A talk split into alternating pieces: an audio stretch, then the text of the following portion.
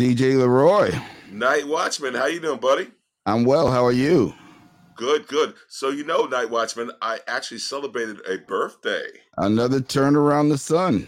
That's right. I Eh. got all the blessings, man. And my sons and my wife, they actually had a beautiful spread for me, man. Mm-hmm. That's great. But- That's great. But you do know though, uh, you should only do one of their Manhattans, okay? Just so you should know. Okay. Okay. But but but having said that, everything is fine. I'm here. Mhm. I'm raring to go. What do you think? Let's do it. Let's do it. Well, you know what? Let's get this popping. Let's talk about uh, Afro Latina. What, do- what what do you think about that, man? Um, that's a broad ranging topic.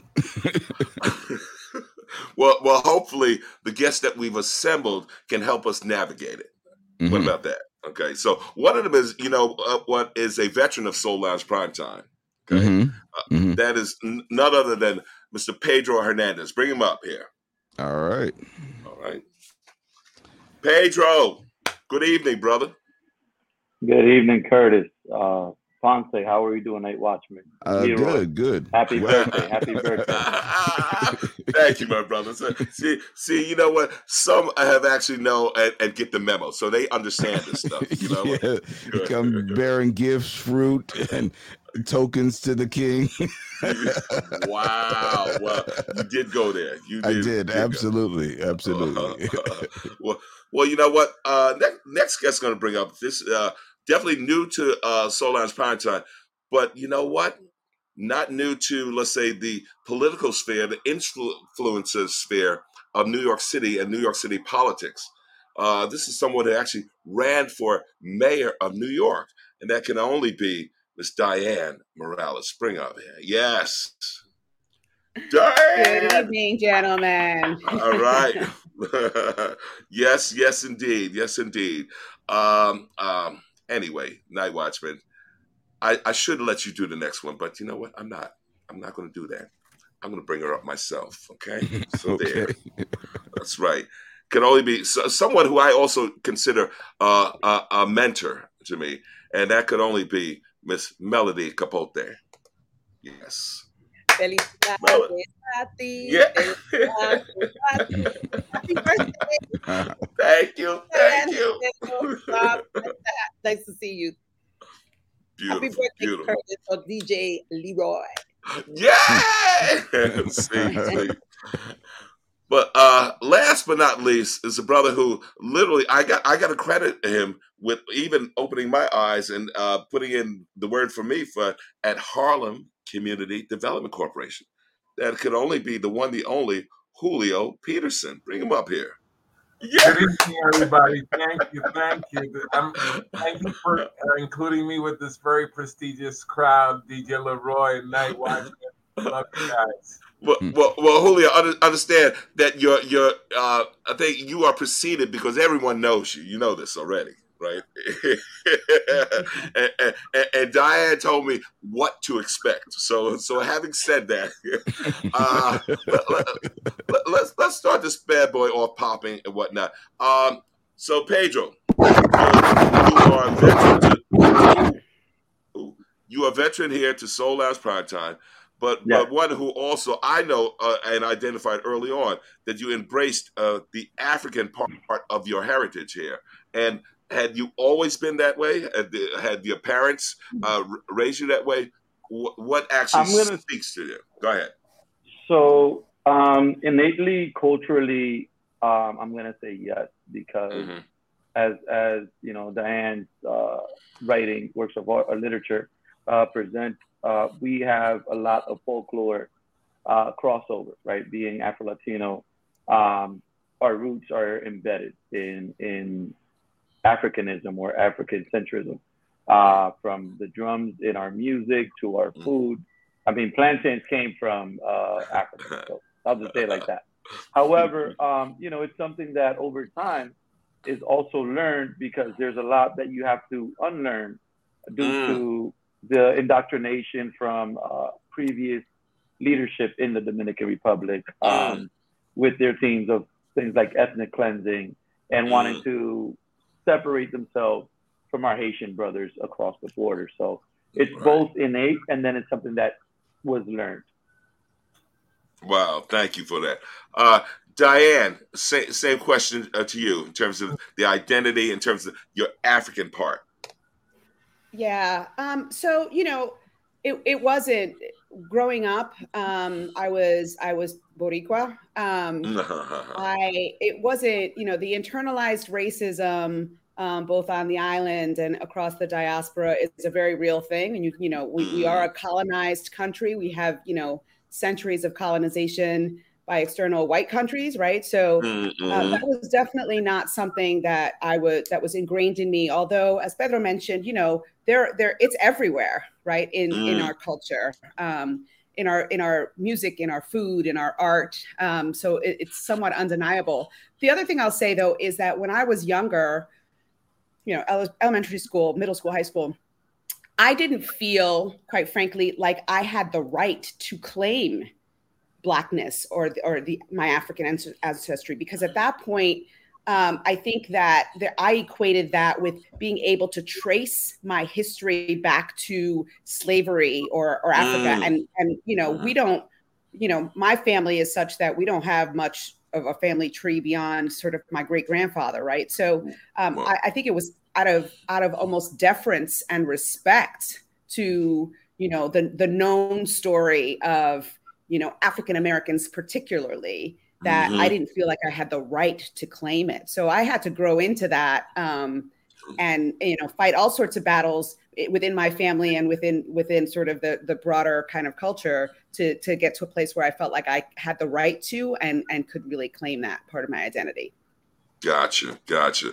Um, Melody, one of the things that I re- remember from early on in first meeting you was going to the Caribbean Cultural Center and specifically seeing you uh, um, doing some of the African or Yoruba dances uh, and, and just showing that particular part of our heritage and our background. And, and tell me, uh, A, uh, what, what I posed initially to those uh, two uh, previous guests, but also that part in terms of really embracing some of the, uh, uh, I, w- I would say the uh, heritage traditions. That's what I'll go. Traditions. Thank you. Well, I, I want to go to Pedro's point, even about the plantain. We talk Mm. about the plantain Mm. being from Africa.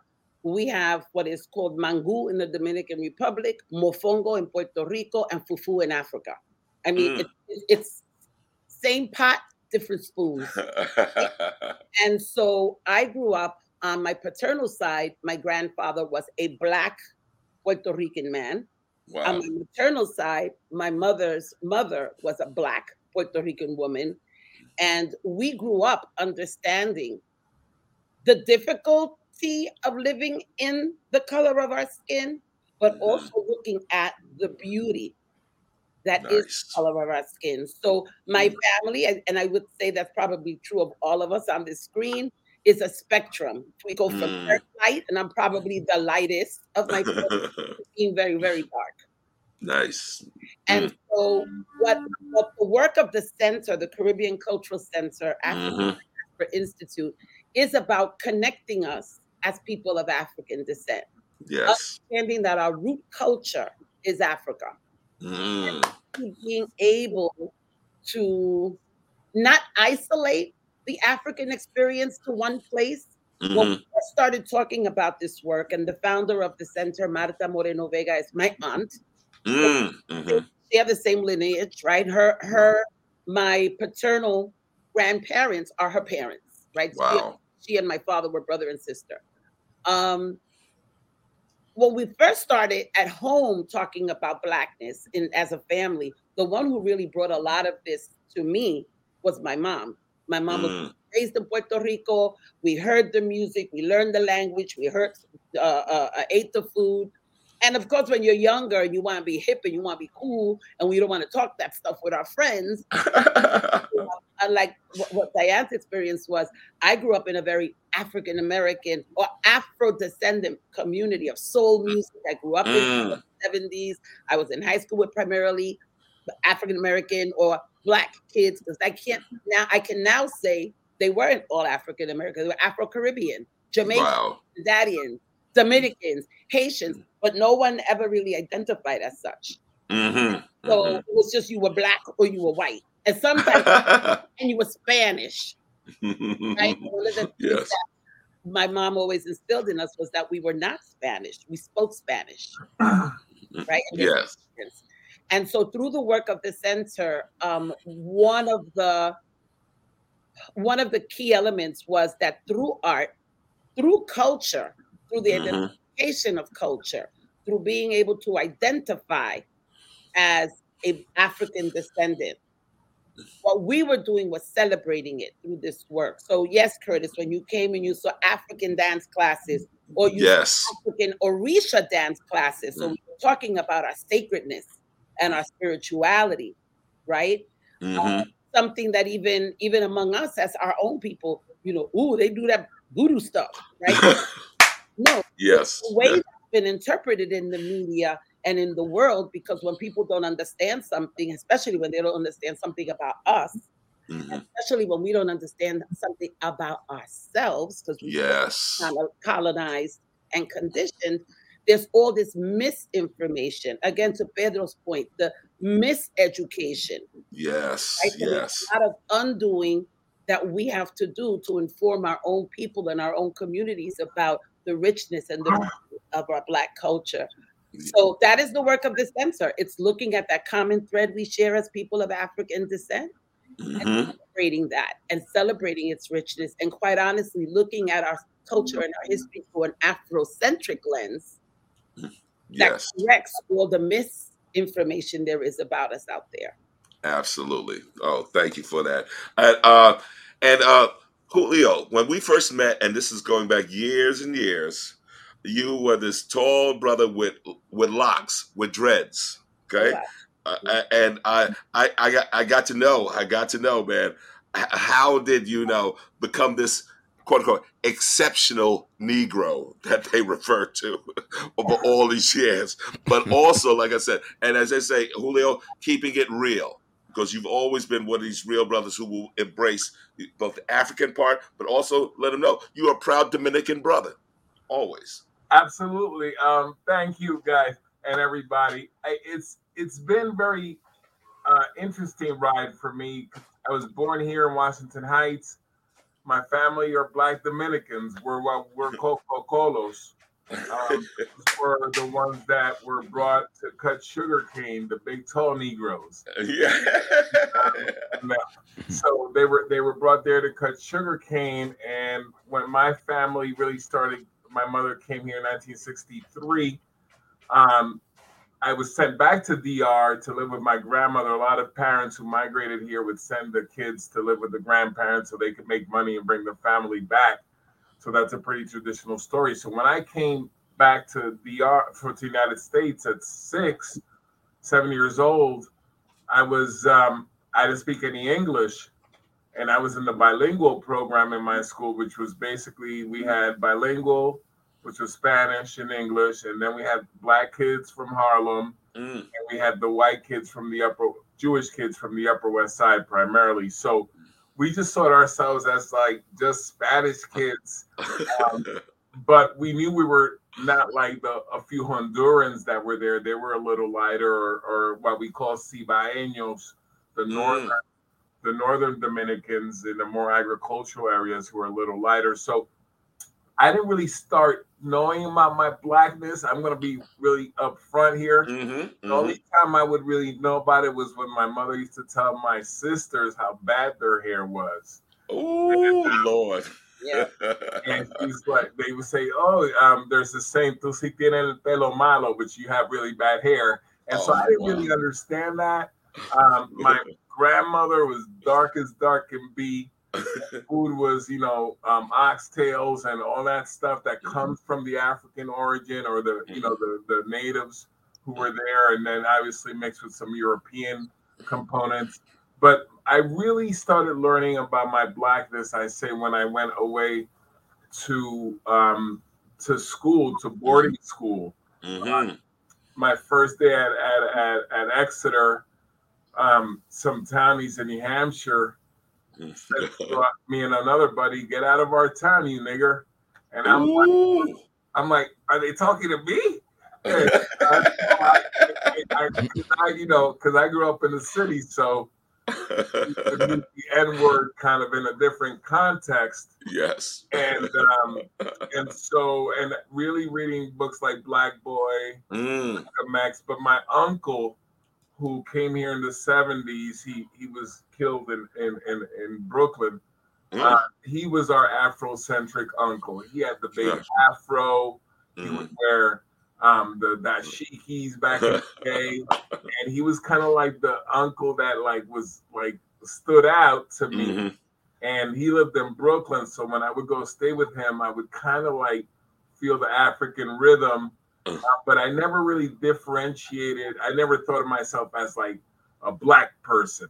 You know, I, Mhm, mhm, like I'm mhm. Dominican. I eat plátanos Uh, hip hop and salsa and jazz, and so um, that's that's sort of my my thing. But I, I've always known that the roots of Africa are deep in me, and I Mhm. from my rhythm and my body to to what I like and my passion, which is to really make sure that the Latino community, especially Dominicans, understand that the African traditions are just purely inherent in our culture and in our spirit, no matter how much they try to, you know, straighten out their hair or lighten their skin or whatever folks want to do. yes, yes. Uh, that that is. Sosa. Go ahead, go ahead, uh, Pedro. Go ahead, buddy. Mhm. I was, I was, just, say, I was just shouting out Sammy Sosa for uh, example of what Julio just said. well, that that brings up an interesting point, which is um, colorism, which is something that is not unique to uh, Afro Latinos, Latinas, Latinx, and we can unpack which which is the, the term that we use now. But but colorism exists in African American communities and Afro Caribbean communities um, Mhm. that are non Latin and in Latin. So, how do we in 2023 address colorism in our various respective uh, parts of the diaspora? Well, Anyone? think Go ahead. That's, that's a very loaded question, and it still needs to be unpacked. But again, I come to the the point of the colonized mind, and Julio just used the term of bad hair. We all Mm. see that. We Right. all see that. Good hair, Yeah. bad, you know, good hair, bad hair. Mhm. Large nose, fine nose. Mm, Thick lips, thin lips. Being high yellow. mm, Being Yes. black as a berry. Black as big. We we do that ourselves.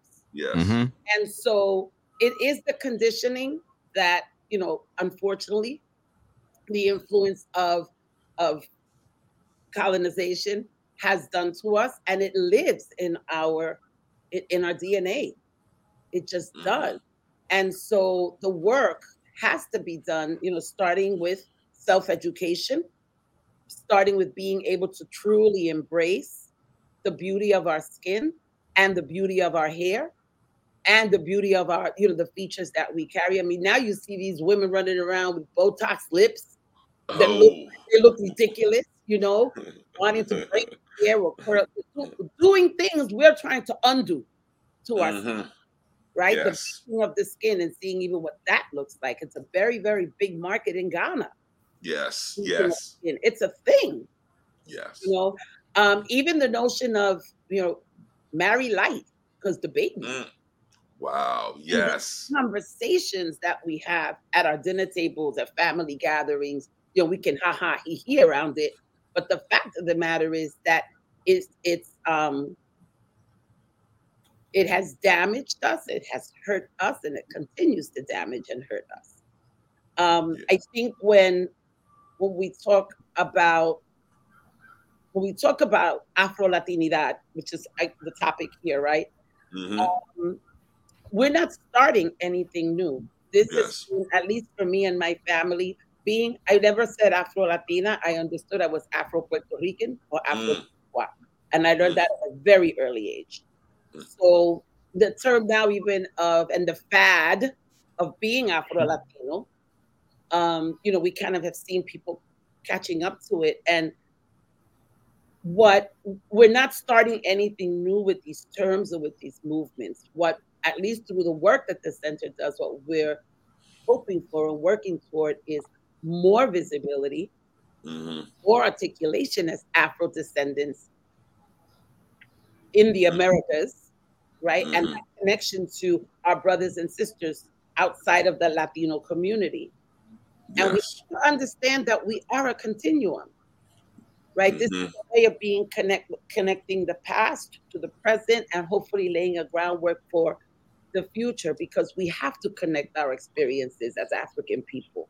Yes. Can't yes. isolate this again as being an Afro Puerto Rican or Afro Latino experience. It's it's a global experience, mm. and it's um again not not not not uh, connected to one place or one one thing. It mm-hmm. is the connection. So as we're informing and learning and undoing and mm-hmm. unpacking mm-hmm. and yes. learning so much of what we've been conditioned to understand about the color of our skin and the texture of our hair and the size of our noses and hips and our lips and so on. um, you know, colorism is is is one thing that until we can embrace the fact that we are proud mm-hmm. to be in the skin we're in, and we are even prouder that we can come in, you know, the Crayola box, right? The yeah, absolutely. Well, well and, and Melody, oh, and and this also with you, uh, Dianne. Let's say if I'm looking at, let's say, television coming out from uh, South America or wherever, do black people exist? I, I, I don't see them. I mean, uh, uh, tell, no, tell no, I, no. Okay. I mean, to, to, Melody's point, right? This is a global thing. It's not. It, it's not specific or germane to the Afro Boricua experience, right? This is a. It's a global thing. The paper, the brown paper bag yeah. test is is mm. you know known wow. across ethnicities.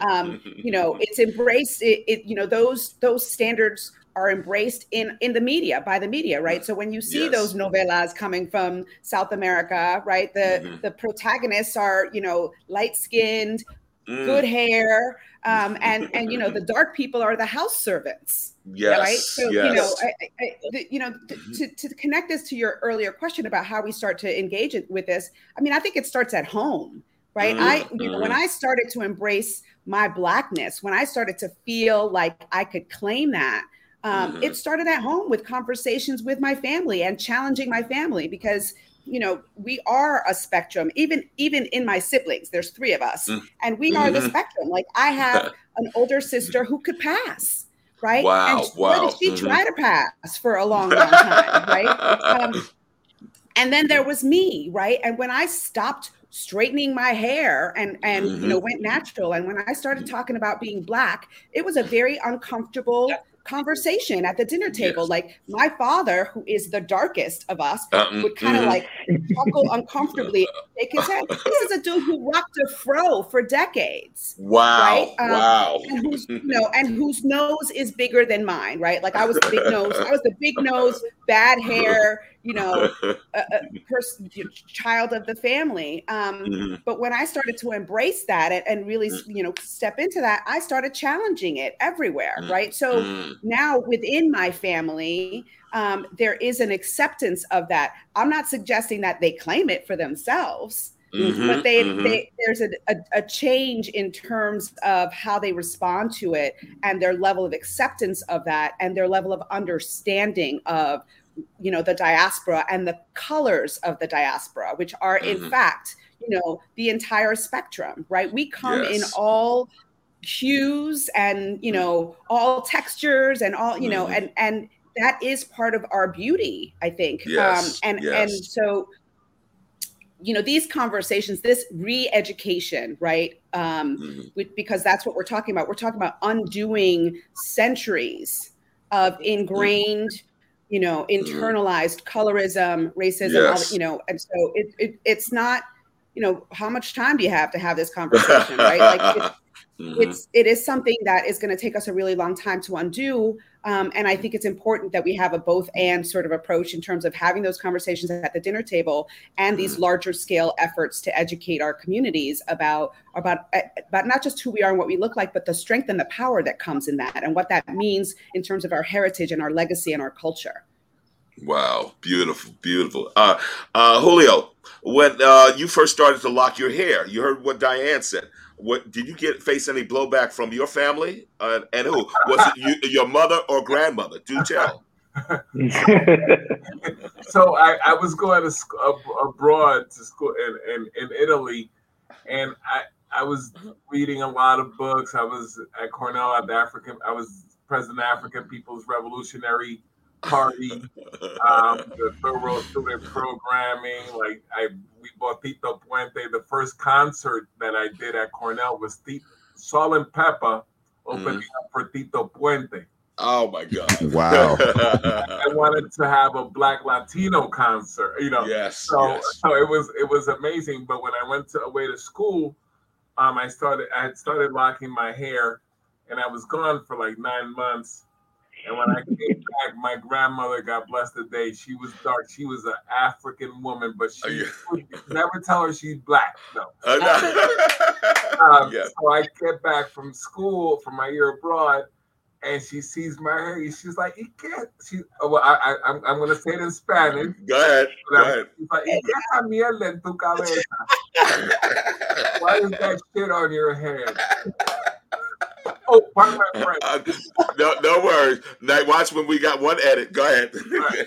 um so so it- so it was very strange because we knew that we were dark um Mhm. but it was just not like we didn't it wasn't something that we were like oh we're black right so Right. i had a lot of issues even going away to school because there weren't a lot of black latinos in these schools that i was going to it was mostly the kids that were being recruited were african american Mm-hmm. hmm strictly, or if you had Latinos, they were rich South Americans, Oh yes, yes. Florida, or Mm. they were like Chicanos from Mexico, or I mean from from Texas or California. Yeah. So I, it was like, where do I where do I belong, right?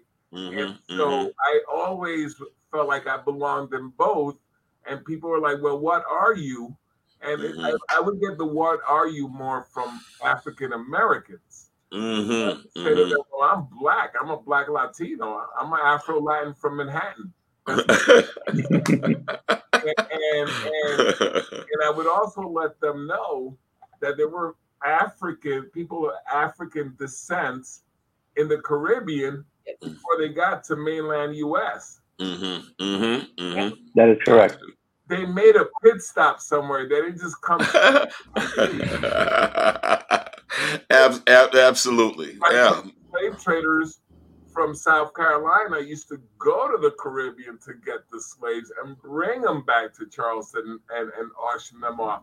So we already had like we're black, you know. So um, I always kept it really real with with both my Latino friends who were what we would say in Spanish "come mierda," which is I don't want to use the S word again, but Yes. perpetuating a fraud, right? Like they're bigger or holier than thou because you know they're lighter. Um, Mhm. So it was always something that I that I would deal with in my way. Even Mhm. I remember going to California, uh, you know, in Compton and, and, and areas like that with my buddies who lived out there. And, you know, the brothers out there didn't thought all Spanish people were Mexicans or El Salvadorians Right. when they when I would hang out with them and say something in Spanish because you know there was a, a woman who was Latina or something, and I would try to say something in Spanish. Shorty. I, I was crazy. They're like, "Who are you?" And so um, it's always been that balancing act. But I'm very, yeah, I've always felt felt very comfortable in both spaces. Gotcha. Oh, good one. Good one. And Pedro, hearing that, but uh, earlier you mentioned something in terms of the disdain that uh, some Dominicans have uh, for their Haitian brethren right across the border there, man. Uh, uh, do tell, man. Did you Mhm. did you experience some of that firsthand in terms of uh, internally within your family dynamic? So as um, as Melody mentioned earlier, uh, my family is also you know a very wide spectrum. I'm gonna say like myself and my grandmother are the the lightest people in Mm, our family, mhm. um, and my grandfather is straight up black. right? um, and you know, it's when, spe- when when speaking overall, and I think it boils down to when when when speaking to colorism, um, Mhm. what you're really speaking to is the Eurocentric view of Mm. power and societal hierarchy, right? Mhm, And mhm. so, with colorism, you have everybody trying to have um, a higher status due to closeness to whiteness, right? yes, yes. That's what they equate it to. So, uh, being pheno, having a, a a thin nose, right? We were talking about that. So, when you speak about and look at other people who have been maligned um, in every aspect of the word Mhm. um, as being lesser than, almost lesser than human, that's the real issue. So that's that's that's the whole issue when it comes to colorism, closeness to whiteness, um, denial of blackness, right? Mhm. Everybody doesn't want to be at the bottom of the barrel, right? Mhm, mhm. and th- that's that's a, that's a, that's a real reason that many Dominicans, for any any anybody from any Afro Latino um, or even Latin American country um, will tell you, oh, I'm I'm I'm this, I'm not that, right? I've seen Hondurans that are like super black, and they'll still say I'm not black, right? So it's just that it's we don't want to be them, and so because of the portrayal of um, blacks in the media, and and the fact that they've been maligned for so long and just been put as the bottom of the barrel for so long, nobody wants to be that, right? And Mhm. therefore, that's why they want to bring themselves up by having proximity to whiteness, and therefore Mm. that's that's really the real issue. They just want to have that proximity um, to the whiteness and and to get away from their blackness. And and like Julio said, I mean, my mom's nickname is Morena, right? Like in my family, that's her nickname. And I think I've showed you a picture of her, tall, beautiful. Um, but you know, that's that's the situation. Um, nobody wants to be considered uh, to be part of the community that's at the bottom of the barrel. And Mhm. due to um, colonization, socioeconomic uh, situations, that is what has happened throughout uh, the world entirely. And it's it's not only when it comes to closeness to only blackness um, in different cultures, like uh, you know, in Indian culture as well as Asiatic cultures, they have that same they have that same uh, standard, and that's Mhm. because of you know if you if you work out in the field, then you know you're gonna you're gonna get blacker, right? Mhm. working on the field, and so Mhm. if you're lighter, that means that you're of higher uh, socioeconomic status. So that's the real situation, and unfortunately, with um, with our Haitian brothers right across the border, Mhm. uh, Dominican education in the Dominican Republic has been one that has been indoctrinating uh, to bring us closer to white uh, to whiteness. And Mhm. so we've had a dictator installed by the United States of America by the Mhm. name of Rafael Trujillo, right? Mhm. Um, and so he pretty much did ethnic cleansing back in the 50s, Yeah. right? Wow. Yeah. And so, of course, if they're knocking door to door asking you to say perejil, which is, uh, I'm going to say parsley, right? Mhm. Um, you don't want to say it wrong because then, you know, you'll get killed, right? Wow. Wow. And so that's essentially what has happened throughout time. So when people like Dianne and Melody um, put together works to showcase us in a different light, because if you look at Hollywood, you know, who do we usually play, right? Who do black people usually play? Mhm. Drug dealer, gangster, Mhm. you know, whatever, right? Yes. Yes. And, and the help, right? Yeah. And so this not only um, affects us in, in many different ways when we think about what being black means, but then when you look at uh, the comparison or when, when Dominicans or people of lower socioeconomic status um, speak to their experiences of black African Americans, Mhm. um, they only speak to the experiences that they have had.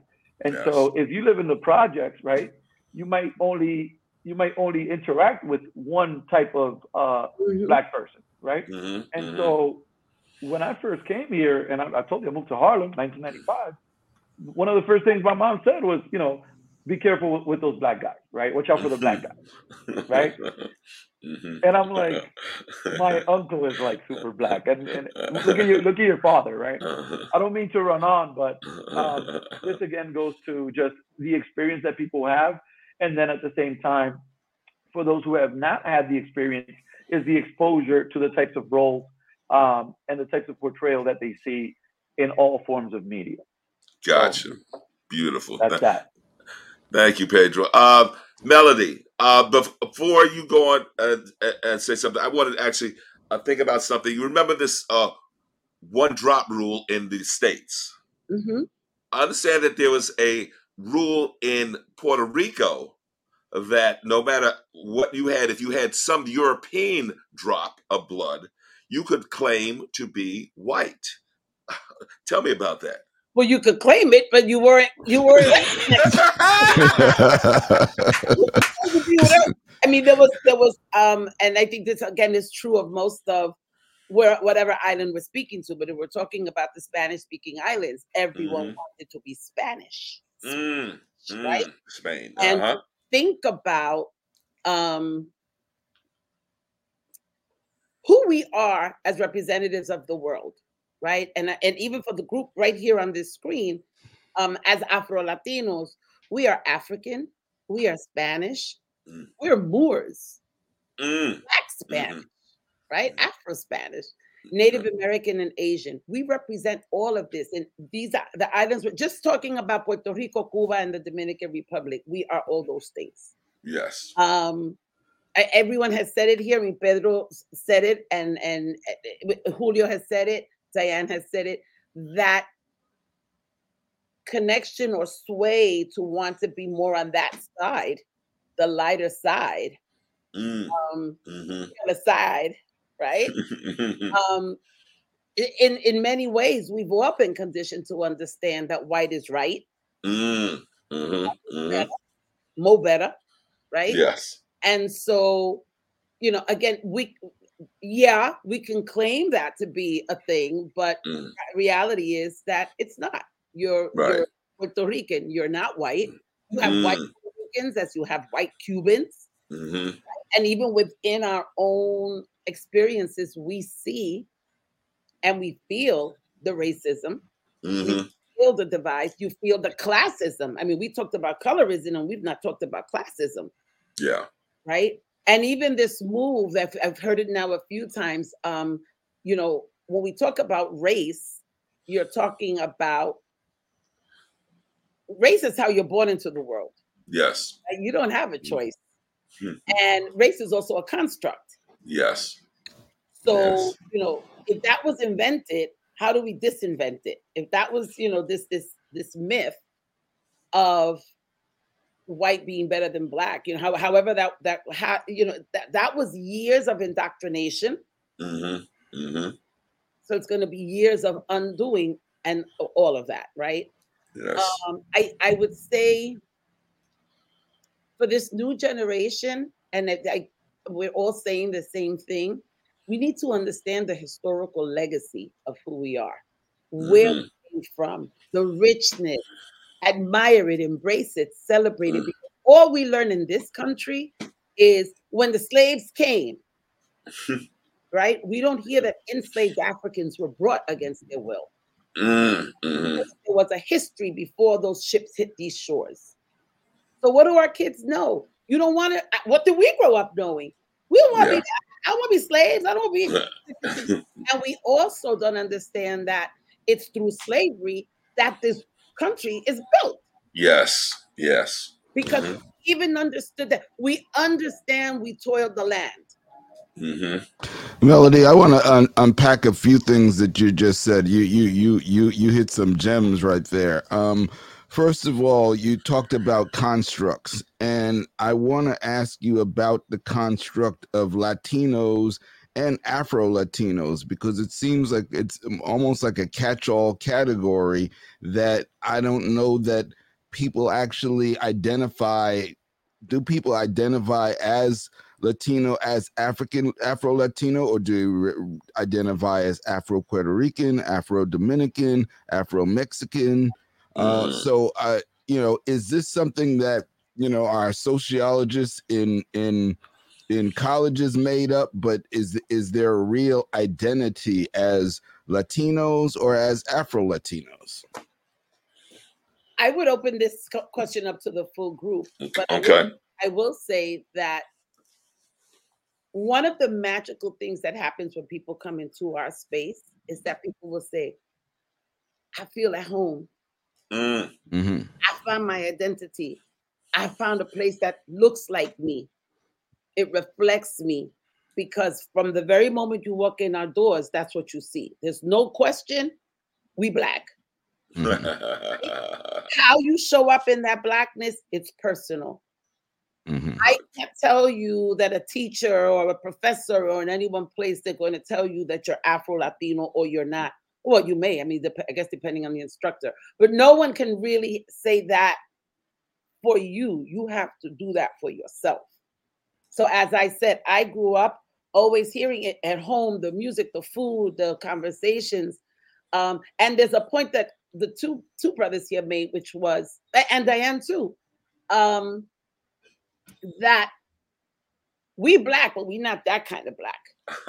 Mm-hmm. mm, Because the Mhm. Caribbean people, and I saw it with Jamaicans I went to school with, I saw Yeah. like this level of uppity.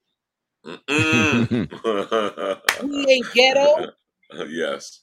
We yes. ain't that kind of black in the street. To to Pedro's point about his mom saying, "Be careful with the black folk or those guys," because we do it to ourselves. Yes. We Yes. create that ourselves. And so, in that identity of, you know, whether or not I'm Latina, I mean, Latina even wasn't a term I used coming up. I mean, I was Puerto Rican. Yes. I was real straight, you know.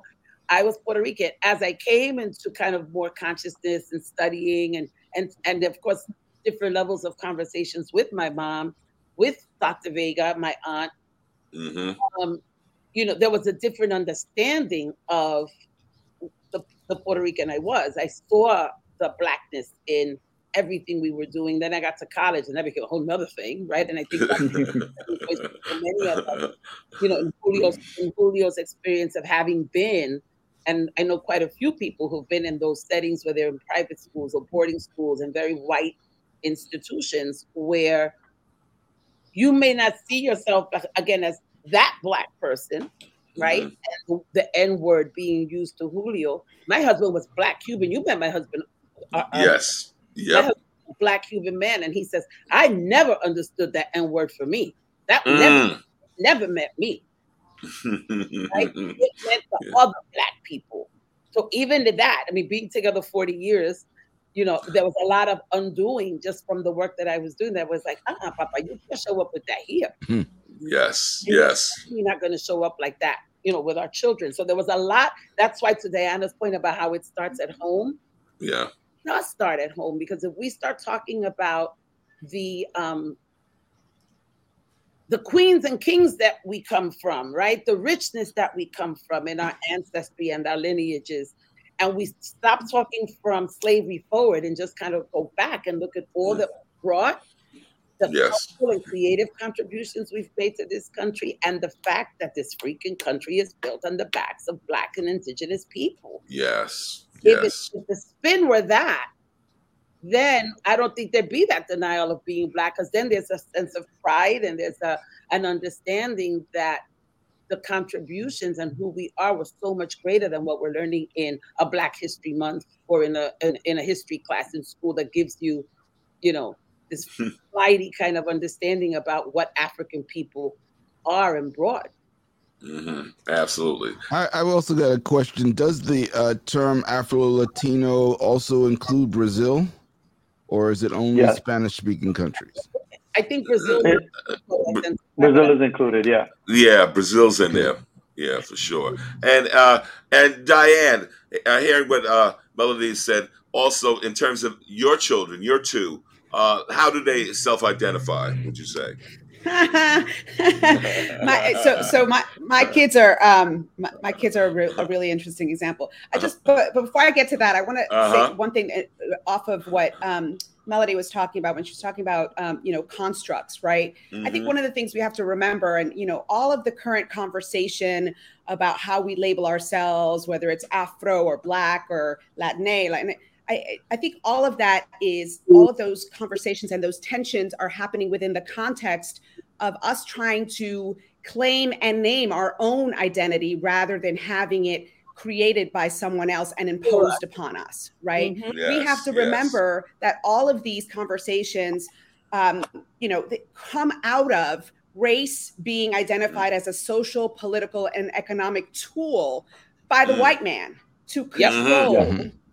Right to control and oppress those who they wanted to serve, right? And they've de- defined Correct. over over time. You go look back in history; they've defined who gets to be white, right? Mm. So I think there's a yes. lot of yes um, there is a lot of uh, attempt on our on our part, and which I think you know I applaud as much as it's it's mm. difficult and tense at times to mm-hmm. claim our own right and to name mm-hmm. ourselves. So I think that's that's really important, and that segues right into my kids. Right, if you mm. look at my two kids, my oldest is a brown boy. No, mm-hmm. like there's no question. My mm-hmm. daughter um, could mm. be white passing um, interest, interestingly enough, and this goes to the nature nurture piece, right? Because they both mm-hmm. ra- got raised in the same household with the same mm-hmm. single mother, with the same yep. pelo malo, um, and and yet my son feels like he has benefited enough from white privilege that he mm. struggles with identifying himself as mm. a young black man right wow. as a as a nice. as a he has been subjected to police brutality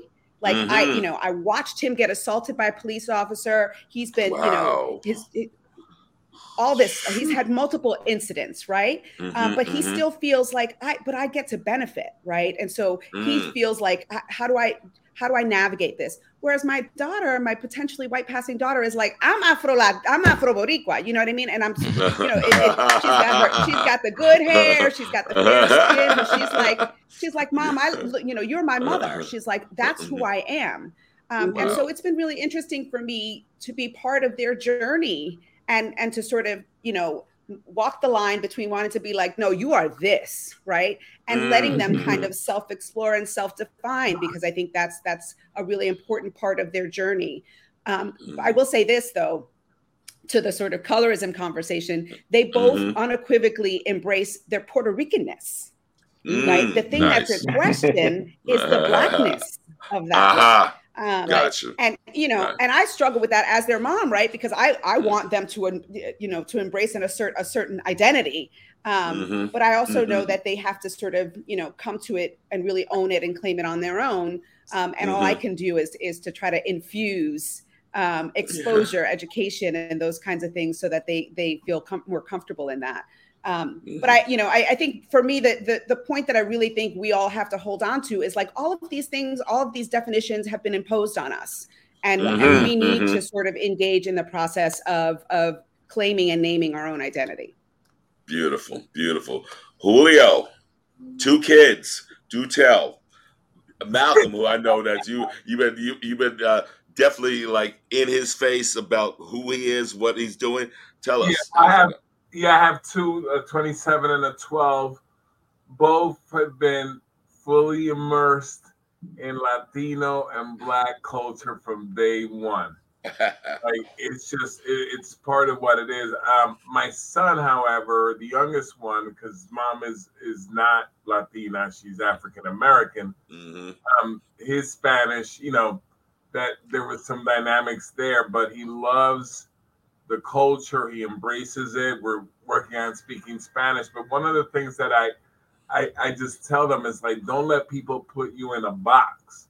Mm. Because I, I never, never let anybody put me in a box. And so I, you know, I'm like, don't isolate yourself. We did have um, what Melody was talking about. We so when I at school, we did feel like a little bit more uppity, sort of mm-hmm because we were like Latino, we weren't them, right? Uh-uh. And so, eh, but but when you get in that environment, mm. you are them. You are yeah. them. Yes. Wow.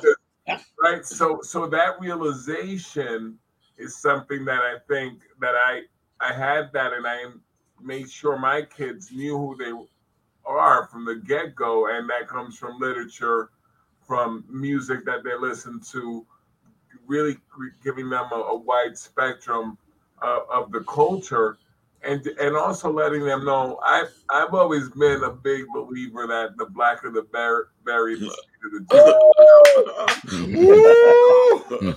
so because I I one of the things I I will say about growing up Dominican, even though we were poor growing up in an abandoned building, mm. you know, horrible situations, mm. I never had a hang up about black. Like I never mm. felt like oh, I'm less than because I'm black. And and there's there was this part of growing up mm-hmm. there was this like proudness of just you know you're not just your color. Mm-hmm, mm-hmm, and, mm-hmm. so I, I never put myself in that color box. Right. So like, woe is me. I've been enslaved my whole life. You know, even though the blacks, people African descent in Latin America, they were they were not picking cotton, but they were doing some really hard labor. Yes, yes. Sugar cane fields, tobacco fields with those snakes up in there. you know, you, you know what it is, and you know, in very tough conditions. So, I my my kids, I think, have a good balance. The one thing that is that I wish they spoke more Spanish, mm. right? Mm-hmm. Because mm-hmm that there is a universality, right? I've been to Costa Rica to Limon and seen the black people there, or in, or in Salvador Bahia, or, mm-hmm. or, or, Honduras, or mm-hmm. Belize, mm-hmm. You know, and and I really, to Melly's point, I believe that you know we should really embrace that, right? Like I mm-hmm. think. And more African American folks should be learning more Spanish. Absolutely. Uh, yes, yes, you got it. You got it. Uh, uh, Night Watchman or Poncé, would you like to uh, ask some questions, Mr. Poncé? Well, I, I just, um, my heritage is interesting because I'm all Afro Caribbean. Um, all my grandparents were from the Caribbean. My mm-hmm. grandfather, uh, Henry Feliciano Poncé, um, from what I understand, it's a Portuguese derivation, which still makes me Afro Latino. Mm-hmm. But I never had any contact with that part of my family. I never met my grand grandfather or know any relatives from his line other than you know you know my my dad and my aunt you know so um so i don't have a cultural context for being afro caribbean i do speak un poquito español. Un learned in my Ivy League school education. so, you know, again, it doesn't come with the context. It comes with, you know, and and I and you know, I I took a term in Spain where I, you know, uh, had thrown immersed into speaking it. So I I, I identify um, intellectually with it, but I just don't have a cultural context other than I love the music, love the food, you know, love, love the cultures. Um, so, um, but the questions are interesting because uh, there there are parallels to all of it in um, non-Spanish speaking Caribbean culture we we the the colorism is still the same. The the you know the we're not that ism is still the same, and then there's just still the the the question of identity. Um, whether it be our African identity, whether it be um, Native American identity, and, and, those portions of our identity that come from our European backgrounds. You know, we have to embrace all parts of those things and and sort them out on an individual basis to really kind of define who we are. So I think mm-hmm. uh, Julio brought up some great points, um, and the number one is don't let people put you in a box. Yes, yes, absolutely. And and, and I guess one of the things I'll, I'll even ask, uh, certainly we do know, let's say in African American culture, uh, when we talk about let's say sexual stuff, right? Uh, there's definitely coming from the church, very conservative, no doubt about it, for sure. Would you say in let's say in uh, Latino cu- culture, would you also say very conservative too in terms of the, the sexual spectrum? Anybody weigh in? I would I would say that. Go ahead, Julio. Mm-hmm. No, I um.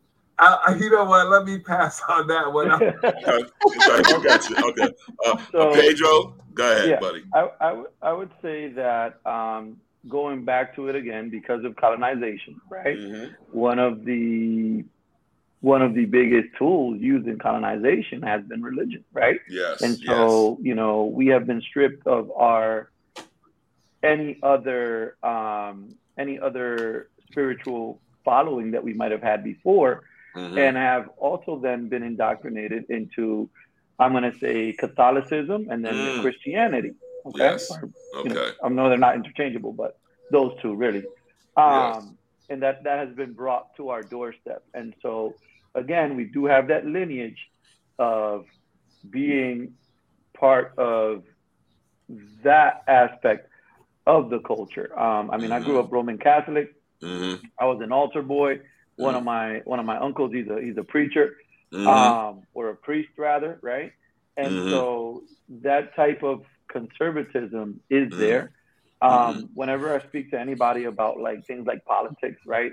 I always say, you know, the the Republican Party does themselves a disservice by um, maligning the other because they have so much.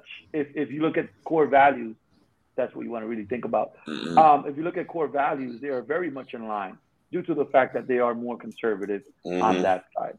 Um, so to, Mm. to answer your question, it's on the more conservative side, and um, it's been recently where you know things have been breaking out of their shell a little bit, but it's still largely conservative. Gotcha. point of view. Perfect. Uh, Melody, The question I'm not, I'm not clear with the Uh, question. Are we uh, in in terms of uh, sexual uh, fluidity, uh, and let's say a- a- Afro Latina, in terms of let's say also the inflection of religion or beliefs, uh, the, uh, do they uh, are they very conservative in that? I don't know to how to answer that question. Mhm. First of Okay. all, um, yes, as a young, a younger, much younger child, I went to Mhm. Catholic school, was raised in the Catholic Church, but I am initiated in the Orisha tradition. I'm a Yoruba priestess, um, Mhm. Santera, um, practitioner Santera, Mhm. and what uh, what I see, and I think I've seen in all churches or, Mm. or religious practices, is the sexism that exists. I mean, Mm, okay. again about you know the patriarchal way that we've all come to live our lives, right? That the way that men. I was having a Mm. conversation yesterday at an event where um, talking about menopause. Mm. At one point, the woman said, "I wonder who named it that." Right? Men. and so even that, you know, we're talking about the ways that, um, if we're talking sexuality or the Mhm. sexism in this country and in the church, it's all, Mhm. for me, for me, um, seems very much controlled and male do- as a male dominated practice, and the woman kind of always being sub subhuman to all that and subservient Yes. to it and being the ones that have to respond and, and, and do. I'm not sure that that's your question, but um, That, that, that- that's pretty close. Ab- absolutely. That, that, that, Now, that's how in do you there. how do you feel about the term Latinx? Me or you're opening it up. to- Anybody? Uh, Anybody. and- and- I think remember- it's Oh. fair. go- It's good. It's fair. okay. I Yeah. know we I first started hearing it, and I want to say that it was a term that I was hearing more young people using. Yes. Mhm. Yes. I didn't get it. Right? I'm you're either Mhm. Latino or Latina. I mean, I was I was I, I don't even say you know Afro Latino because I'm Latina, right? Mhm. Mhm. yes. Yes. Um, they Okay. have the masculine and, and feminine. However, now I'm hearing the term Latine with an E at the end. Uh-huh. Mm. Given all um, that we are trying to do to embrace gender, Yes. Mhm. gender fluidity, gen- Yes. the folks identify in gender. I'm I'm I'm actually kind of getting better with it because Uh-huh. in Spanish, even in the Spanish language, I'm hearing things like instead of, you know, um, you would say, good evening, everyone, right? But we say, you know, a todos, you know, bienvenidos todos, and todos mm-hmm. has that kind of masculine mm-hmm. tone or connotation. So now I'm hearing todes. Ah. ah. So wow. I'm, I'm, still trying to figure out if I'm. Oh, yeah. Uh, another language, but but the fact of the matter is, um, and I probably am the oldest one in in this group. It's that it's really being able to come to the place that says, well, yeah, this isn't about being politically correct. That could go out the window. Mm-hmm. about how do we then become more inclusive? Yes, yes. Time where, particularly, particularly, the challenging years we've had from COVID forward, where, you know, for me, we faced at least two pandemics. One was COVID, and the other one was Black Lives Matter. Mm-hmm, mm-hmm, mm-hmm.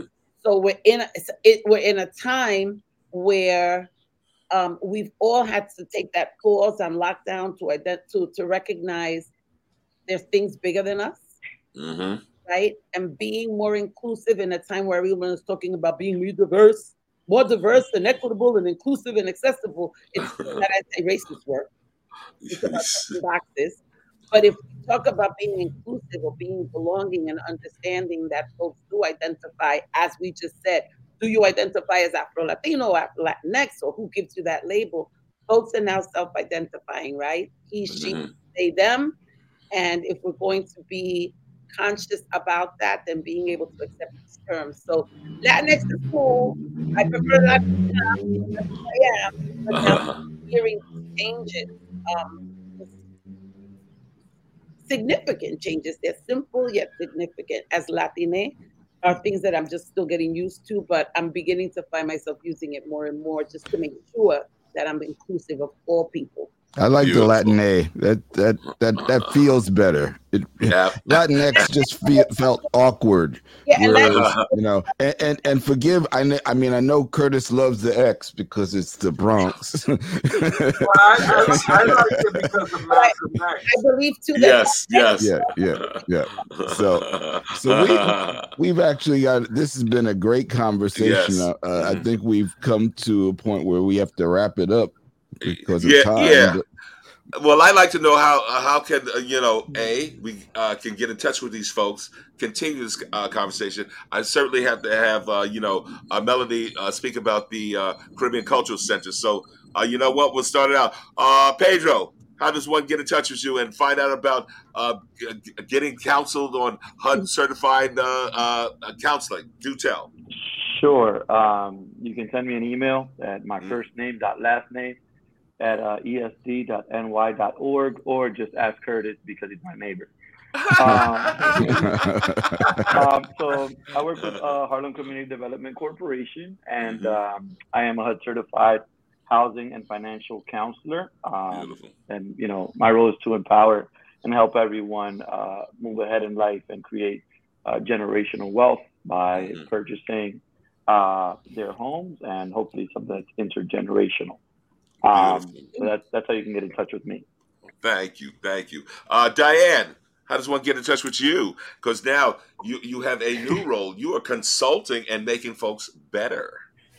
I am. I um. So I'm about to launch a program um, to support Black and Indigenous leaders of color. Um, you know, we've we've talked a lot about uh, sort of the, the, the pandemic, and there's a there's a movement that is happening for better for worse. Um, ho- hopefully more for better than not of you know uh, elevating folks from our community into leadership positions but there isn't a lot of support there isn't a lot of structure you know infrastructure to help make them successful so we're launching i'm launching a program in december um, with the first cohort. Uh, we just opened up the nomination process for that. I can be reached at for folks who are interested on you know social media. Dianne D I A N N E the number four NYC, um, and then we also have an email account BIPOC Leadership at gmail.com. BIPOC B I P O C leadership at gmail.com. Um, I'm excited to be doing this work and to, you know, be leveraging my my experience, skills, and background to support other leaders. Beautiful, excellent. Uh, Julio, Uh, you at Shubert. Go ahead, buddy. Yeah, ahead. I'm in the theater space, uh, working in, in, on Broadway, but I'm involved with a lot of not for profits, and you know, I was serving on the board of the uh, Malcolm X Center with Curtis, the Shabazz Center. So Mhm. people should support that organization and go to the Shabazz Center website. In addition to um, being involved with some uh, Latino programs like Repertorio Español, so folks should definitely check out their programming. And it's just um, such a pleasure being on this program. Thank you. Excellent, excellent. And of course, take us out, Melody. Well, you can visit us at Caribbean Cultural Center African Diaspora Institute. We're at 120 East, 125th Street, between Lexington and Park Avenues. We're in a renovated firehouse um, on 125th Street. And our website is CCC, that's three C's, followed by the letters A for African, D for Diaspora, I for Institute.org. Excellent, excellent. Night Watchman, take us home. Well, you've been listening to Soul Lounge Primetime on WHCR 90.3 FM, the voice of Harlem. Always uh, on Monday nights at 7 o'clock on the radio. At 8 o'clock, we live stream on YouTube and Facebook. And you can find us on all your favorite uh, podcast uh, platforms, including Spotify, iTunes, Amazon Music, Google Podcasts. Ask Siri, ask Alexa, ask anybody. You can find us on Monday nights. Thank you for joining us and come back next week. Thank you. Have a wonderful evening, for having everyone. us. Thank you. All right. All right. Take care, Take- guys. All right. you got it.